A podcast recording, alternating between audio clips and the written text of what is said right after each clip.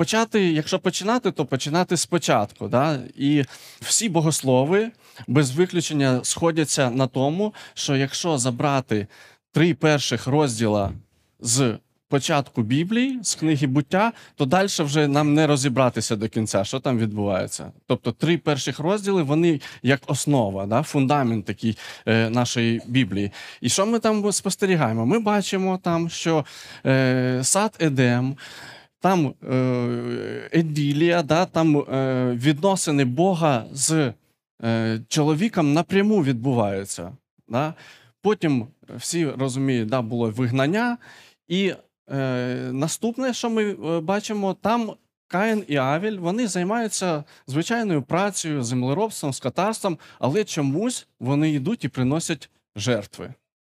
Ніхто ж їх не заставляє. Правильно? Потім бачимо Ной, він е, збирається перед потопом і заготовлює наперед е, тварин, які будуть для жертвоприношення, і тільки він е, потоп закінчується, то знову відбувається жертвоприношення. Потім Авраам ставить жертвенники, Ісаак, Яков. Тобто е, відбувається якесь дійство, да? тобто жертвоприношення.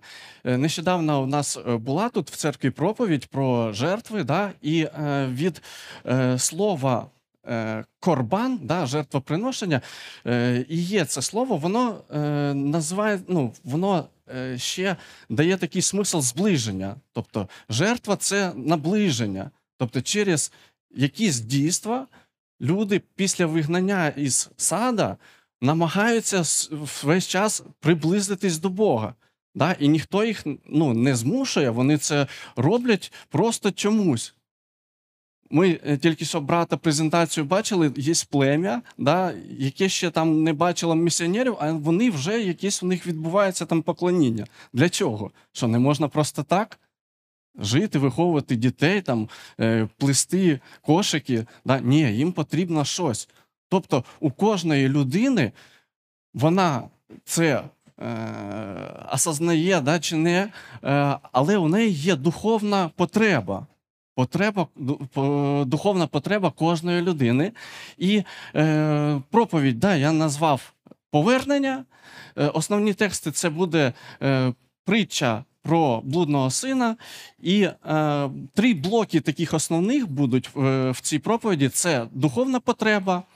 Е, притча, для чого вона, що вона таке, і сама е, тема покаяння. Да? Е, Духовна потреба е, це те, що відчувають всі люди, але реалізують її кожен по-своєму. Да? Навіть ми бачимо людей, які не воцерковлені, е, але раз на рік чи два рази на рік вони приносять і ставлять в церкві свічку. Да? Що вони роблять? Вони реалізують таким чином свою духовну потребу. Якось я мав бесіду з хлопцем одним, який розчарувався повністю в житті своєму в свої 18 років. Е, і поки у нас був діалог, проходять два чоловіка. І один з них підходить до дуба і так обнімає його, притулився до нього, закрив очі, щось е, там е, постояв і пішов далі. Я кажу, що він тільки що зробив? Той каже, я не знаю. Я кажу, що в нього після цього прибавилось здоров'я, чи гроші, чи що відбулося. Він каже: Та не, не знаю, вроді нічого не змінилося. Я кажу: ти розумієш, що у людини була духовна потреба, яку він вирішив виріш... ну, от таким от е, способом вирішити. Він підійшов і обняв цей дуб. Да? Тобто у кожного є духовна потреба, але кожен по-своєму її реалізує. Е, Вірш, який передує нашій сьогоднішній притчі, він показує також духовну потребу людей. Це Луки, 15 розділ з першого віршу. Написано: наближались, тобто мали духовну потребу до нього всі митники і грішники. Якщо ми читаємо в Біблії слово всі, да, то ми ніколи або не часто, або не завжди це визначаємо як 100%. Да? Тобто, всі в Біблії це більшість, переважна більшість, багато. Тобто багато митників і грішників наближалися до Ісуса. Хто такі митники? Митники це люди, е, які е, беруть податки свого народу. Часто вони співпрацюють з окупаційною владою, тобто вони люди не рукопожатні.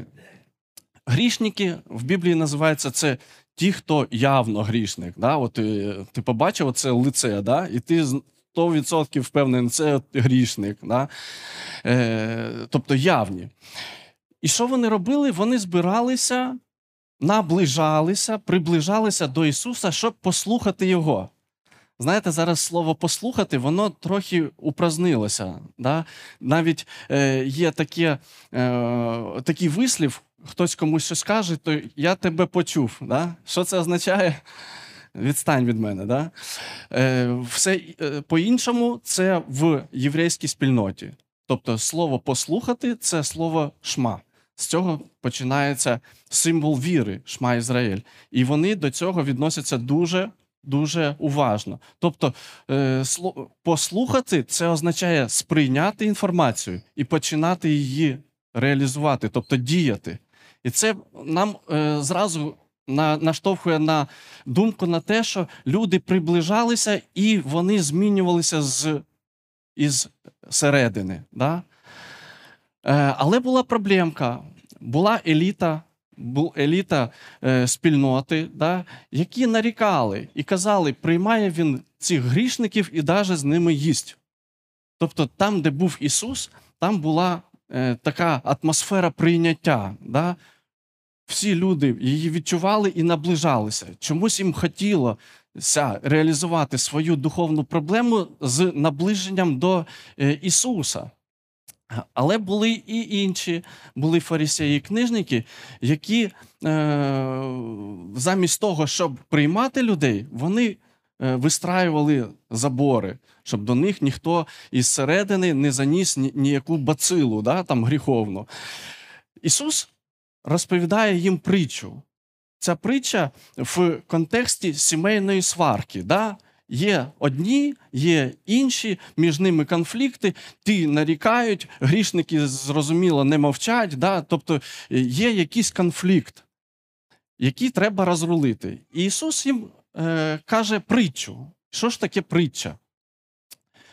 Е, притча це від слова машаль, да? тобто це інструмент, ін- інструмент або метод навчання, який був дуже популярний у равинів. Ісус тут представлений молодим раввином, е, за яким ходять учні, е, за які він дуже популярний. е, Його приходять слухати, де б він не з'являвся, поширюється інформація. Люди приходять його слухати, їм це подобається, і ми бачимо, що, скоріш за все, деякі життя вже починали змінюватися. Тобто, притча це не якесь закодоване послання, це не зашифрована якась е, ідея, це е, спосіб. Да?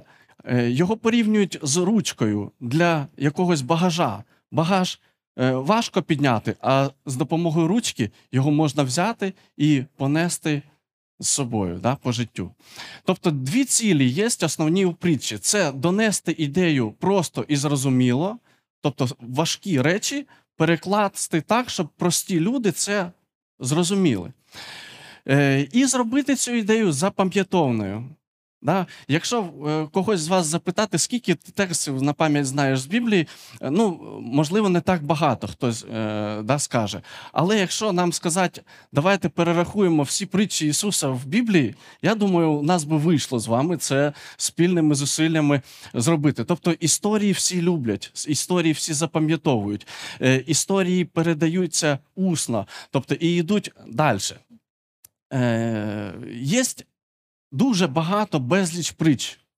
Є одна притча, яка дуже подобається мені. Це притча про царевича.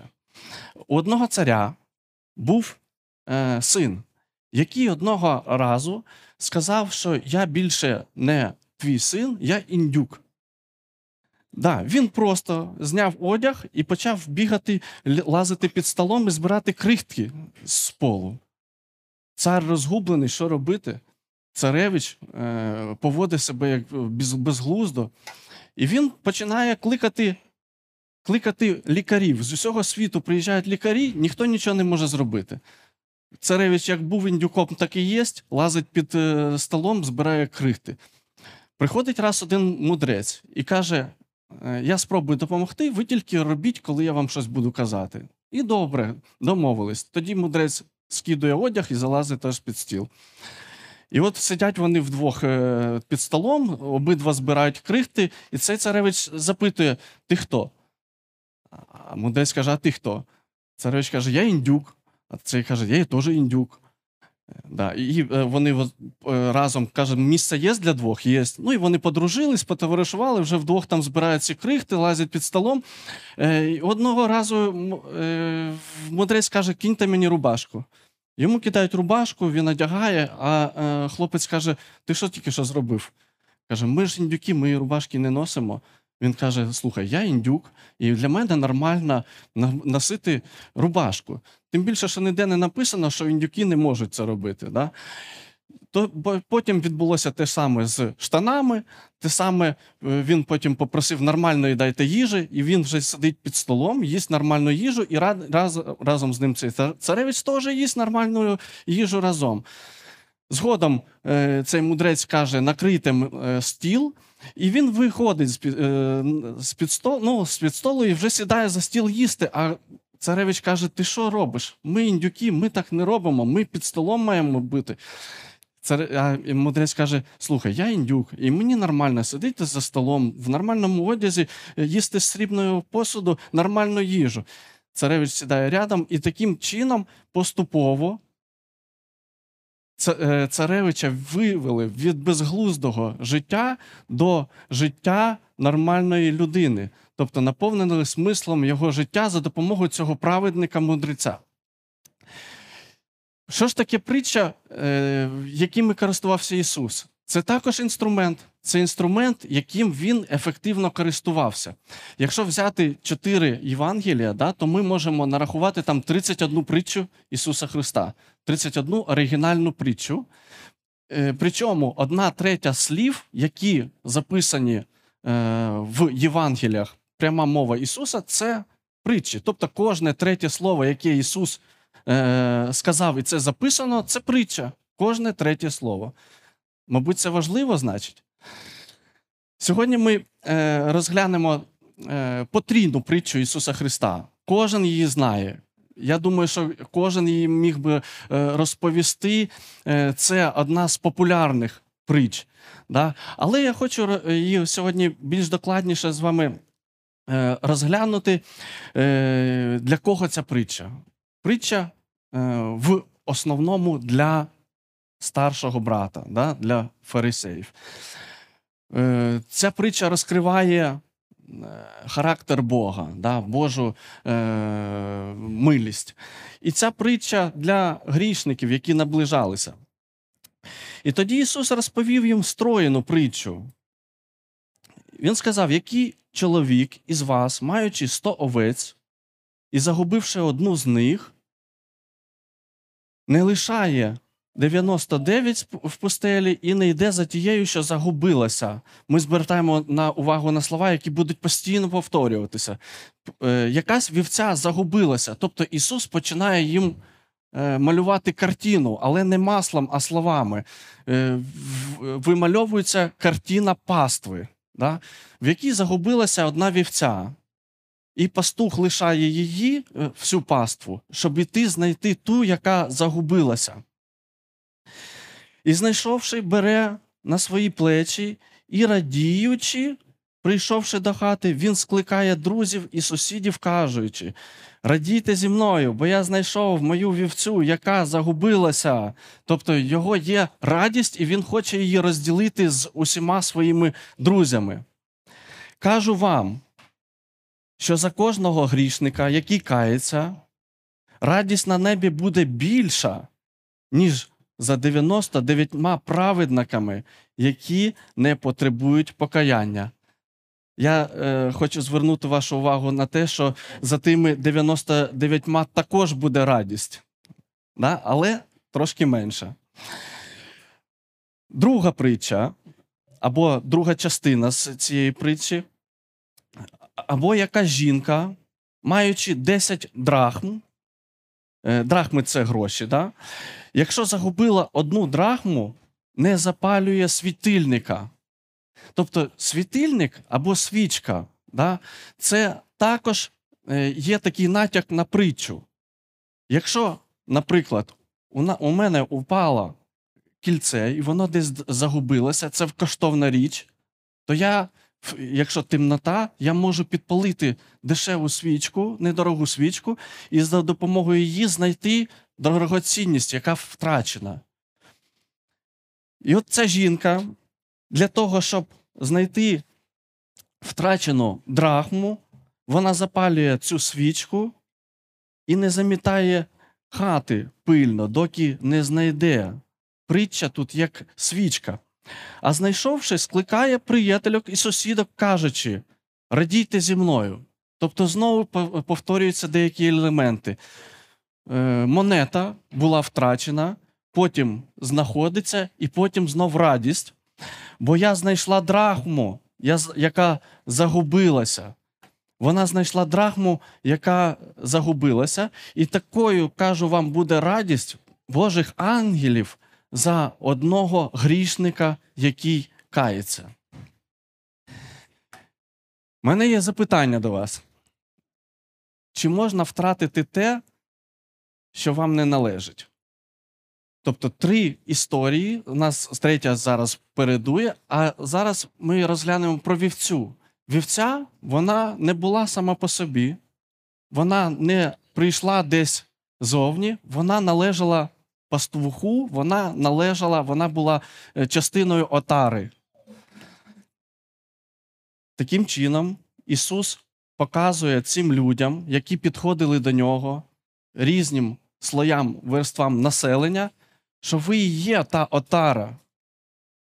І якщо хтось один з цієї отари загубився, чи не цінний він, як ота драхма, яку втратила жінка? Бо драхми, вони, навіть якщо вона пом'ята або вона новенька, цінність вони не втрачають. Вони ж та однаково по вартості, да? Але якщо, наприклад, ми приходимо додому і хочемо знайти свою заначку, да? ми підходимо туди, а там нема. І ми починаємо шукати по карманам, да, де вона. Ми починаємо там перебирати книжки, шукати, де ж та заначка, і потім знаходимо, і тоді вау, ця вона дорожча для нас, да, ця купюра вже, бо вона майже втратилася, тут я її знайшов і аж серце відпустило. Да? І далі ми повертаємося до е, нашої притчі. Це третя історія, яку розповідає Ісус. Тобто Ісус малює, продовжує малювати картину, і Він вже звужує її до картини сім'ї. Насправді, цінність сім'ї для Ісуса це була е, важливо. Він і розглядав весь народ ізраїльський як общину, як родину. Коли учні його запитують, навчи нас молитися, він їх вчить молитися якою молитвою? Отче наш, сімейною молитвою, наш спільний батько. Да? І в сім'я закладена в ідею цієї притчі. Кому належить син? Вівця належить пастуху отарі, драхма. Кожна з них вона цінна і належить жінці. Син належить общині, належить родині і належить батьку. Чи не так? Все сходиться поки що. Він розповів, як один чоловік мав двох синів, тобто два сина в нього було. І молодший з них сказав батькові: Батько, дай мені. Син, який був постійно з батьком, десятиріччя, роки, я не знаю, е, вік цього хлопця не написано, да? але він вже дорослий для того, щоб приймати якісь рішення. Да? І він був з батьком до того, як цінності його змінилися. Він каже: дай мені належну частину майна. Що таке належна частина майна? Це спадок. Спадок ми, люди отримують коли? Коли після смерті батьків, правильно? Тобто, таким чином він каже батькам: для мене ти не цінний, наша родина для мене не цінна. Для мене цінне тільки те, що ти можеш мені дати.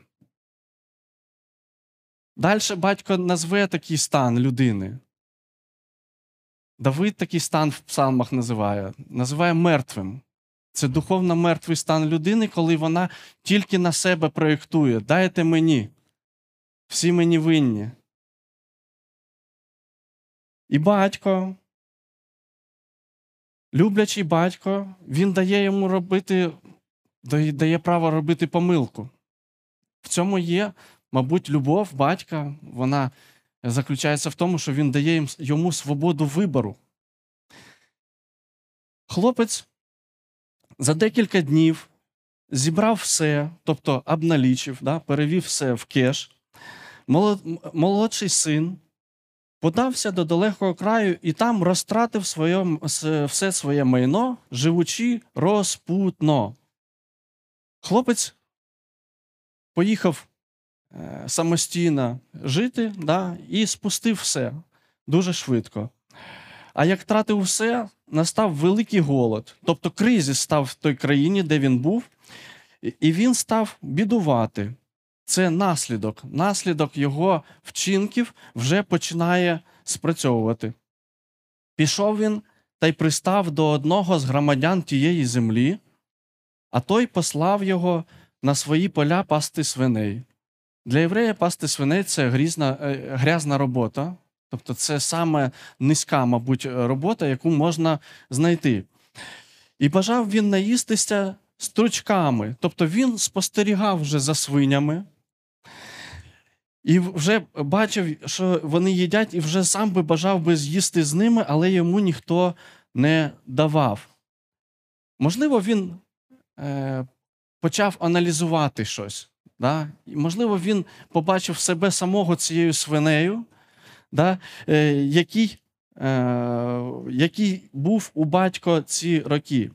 Опам'ятавшись, він сказав, скільки наймитів мого батька мають е, мають у надлишку хліба. Опам'ятавшись, тобто е, він вже починає раціонально мислити. Да? І він каже, що у батька мого, батька ж та щедрий, в нього і робітники мають надлишок, а я тут гину е, з голоду. Це раціональне мислення його підштовхує на рішення. І він не каже тут, я покаюсь. Да? Він каже: встану і піду, піду. В іншому перекладі повернусь. Починається історія про повернення до батька, та й скажу йому: пригрішився я, Отче, проти неба та супроти тебе. Тобто хлопець починає аналізувати, аналізувати своє життя, свої вчинки, і він згадує заповіді. Він згадує тільки що п'яту заповідь, що проти батька він згрішив. Можливо, десяту, що він взяв не то, що Е, йому належало. Можливо, першу заповідь, бо вони напряму всі зв'язані. І він навіть згадує третю, да? бо він, будучи в, вихований в єврейській родині, не згадує слово Бога, ім'я Бога. Він обходить, щоб не згрішити третю заповідь, і каже: згрішив проти неба. Є такий е, у євреїв іносказання, да? тобто замінити слово, щоб, не дай Бог, не згрішити на ньому.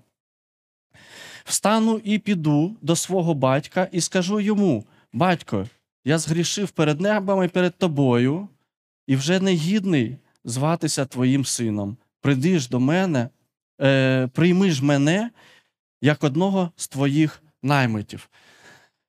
Мені нагадує це притчу, е, пам'ятаєте, як митар молився в храмі. Тобто е, молитва, вона з позиції Я недостойний. І така молитва, вона е, чується. Да? Таку молитву приймає батько. Відбувається покаяння. Але на цьому не закінчується рішення його. Після цього рішення відбуваються конкретні дії. Він піднявся, і пішов до свого батька. Коли він був ще далеко, цей син, батько побачив його, скоріш за все, він чекав, виглядав, і змилосердився, побігши, кинувся йому на шию і поцілував його. Одна із е, складових притчі це таке емоційна складова, емоційна е, складова, е, яка вона не дає нам бути е, рівнодушним. Да? Тобто ми бачимо цю картину зустрічі батька з сином, і вона нас зачіпає, зачіпає за серце. А син сказав йому: Батько, я згрішив перед небом і перед тобою, я вже не гідний зватися твоїм сином. Відбувається розкаяння. Розкаяння це перший крок. Це можна його е, розтлумачити як незадоволення собою сьогоднішнім. І воно в нього вже почалося, коли він пас свиней. Далі відбувається покаяння. Да? І ми знаємо з грецького це метаноє, переміна мишлення. Тобто цей син, який, е, мишлення якого було дай мені, вже по-іншому мислить. Але все це є шлях, шлях повернення. Це єврейське слово чува, яке набагато ширше поняття, чим розкаяння чи покаяння. І вона не має еквівалента в російській і українській мові. Але е, найближче слово, яким можна це перекласти, це повернення. Тобто ми почали з Едемського сада, ми почали з вигнання, і е, ідея повернення людям не дає спокою. Ця духовна потреба в них є і виражається у кожного по-своєму. Повернення це спроба повернутися і відновити єдність з Творцем.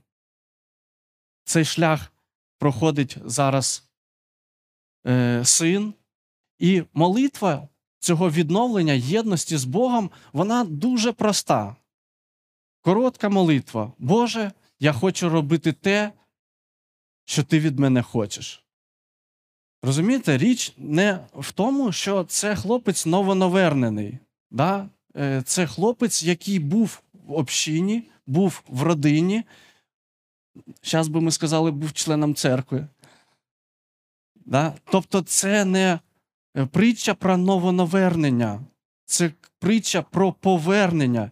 Він вже був у батька, він належав спільноті, він належав родині, він належав церкві і відійшов через своє заблудження. А тепер він повертається. Е, У мене аналогія апостола Павла. Пам'ятаєте, рівнитель по закону, який їде в Дамаск виганяти звідси екстрадицію робити е, віруючих, да? і йому з'являється Ісус. Скажіть, щось схоже е, бачите в тексті? Слова Павла перед, під час зустрічі з Ісусом. Хто ти, пане? Чого, Господи, хочеш, щоб я вчинив? Можливо, Павло тоді зрозумів своє заблудження. Можливо, він зрозумів, що йому треба повернутися до правильних, до нормальних відносин з батьком. А як йому це зробити? Через Господа Ісуса. Що робити нам з цією інформацією? От зараз ми отримали її. Перше, я порадив би собі навчитися визнавати помилки, а не заперечувати їх. Друге, це отримувати уроки з помилок а не виправдовувати їх. І третє, це, мабуть, найголовніше це пам'ятати, що кожна з наших допущених нами помилок може стати стимулом для духовного розвитку нашого, для духовного росту і служіння іншим. Чи не так? Те, що я спостерігаю е, з моменту початку війни, в спілкуванні з своїми приятелями, з ким ми близько спілкуємося, мало хто з людей може сказати, що от з початку повномасштабного вторгнення я став духовніше. Я не чув такого, я по собі таке не скажу. Дійсно, сім'ї розділялися, це не спонукало для духовного росту. Люди покидали свої общини, уїжджали з церков, залишалися самі на призволяще. Спонукало це? Ні, не спонукало це для духовного росту. Постійні стреси. Ти вже раніше Біблію відкривав, зараз е, новини відкриваєш. Чи не так? Чи може це в мене тільки нерозуміння, що далі буде? Багато людей втратили все, виїхали, і тепер вони не знають, чи повернуться вони, чи не повернуться. Повне нерозуміння, що діяти. І наслідки всього цього вони вже є, вже проявляються і ще будуть проявлятися. Ми будемо завершувати цю проповідь. На що вона вказує, ця притча нам сьогодні? Чи вказує вона на те, що потрібно робити якусь духовну діагностику самого себе? Як її робити? Чи багато про це говорять в християнстві взагалі, про духовну діагностику? Можливо, це зробити просто, згадати себе самого рік, тому, згадати себе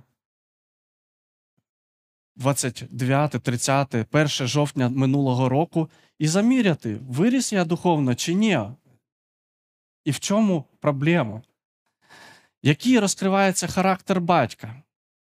Ми розуміємо, що головна ідея притчі, вона для старшого брата одна, для грішників друга, для всіх загалом це зрозуміти і нагадати собі, що батько він добрий, батько милостивий, він чекає нас і готовий бігти на зустріч при першому проявленні руху в його сторону.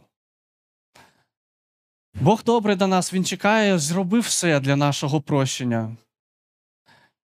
Виправдавши в Ісусі Христі, Він показав нам шлях, слідуючи яким ми влучаємо в ціль. Ми повертаємось додому і повертаємося до запланованих в Едемі, запланованих спочатку відносин, прямих відносин з нашим Отцем Небесним. Всевишній вічний, Всевишній вічний, і у нього немає минулого, у нього немає майбутнього. У Бога є тільки зараз. Питання інше. Коли ми відкриваємо навігатор, да, ми визначаємо собі маршрут і слідуємо за ним. Але якщо трошки ми віддаляємось, вискакує така кнопка, де ви зараз? Питання, яким я закінчу свою проповідь, це питання, де зараз я. Дякую вам, що ви мене слухали.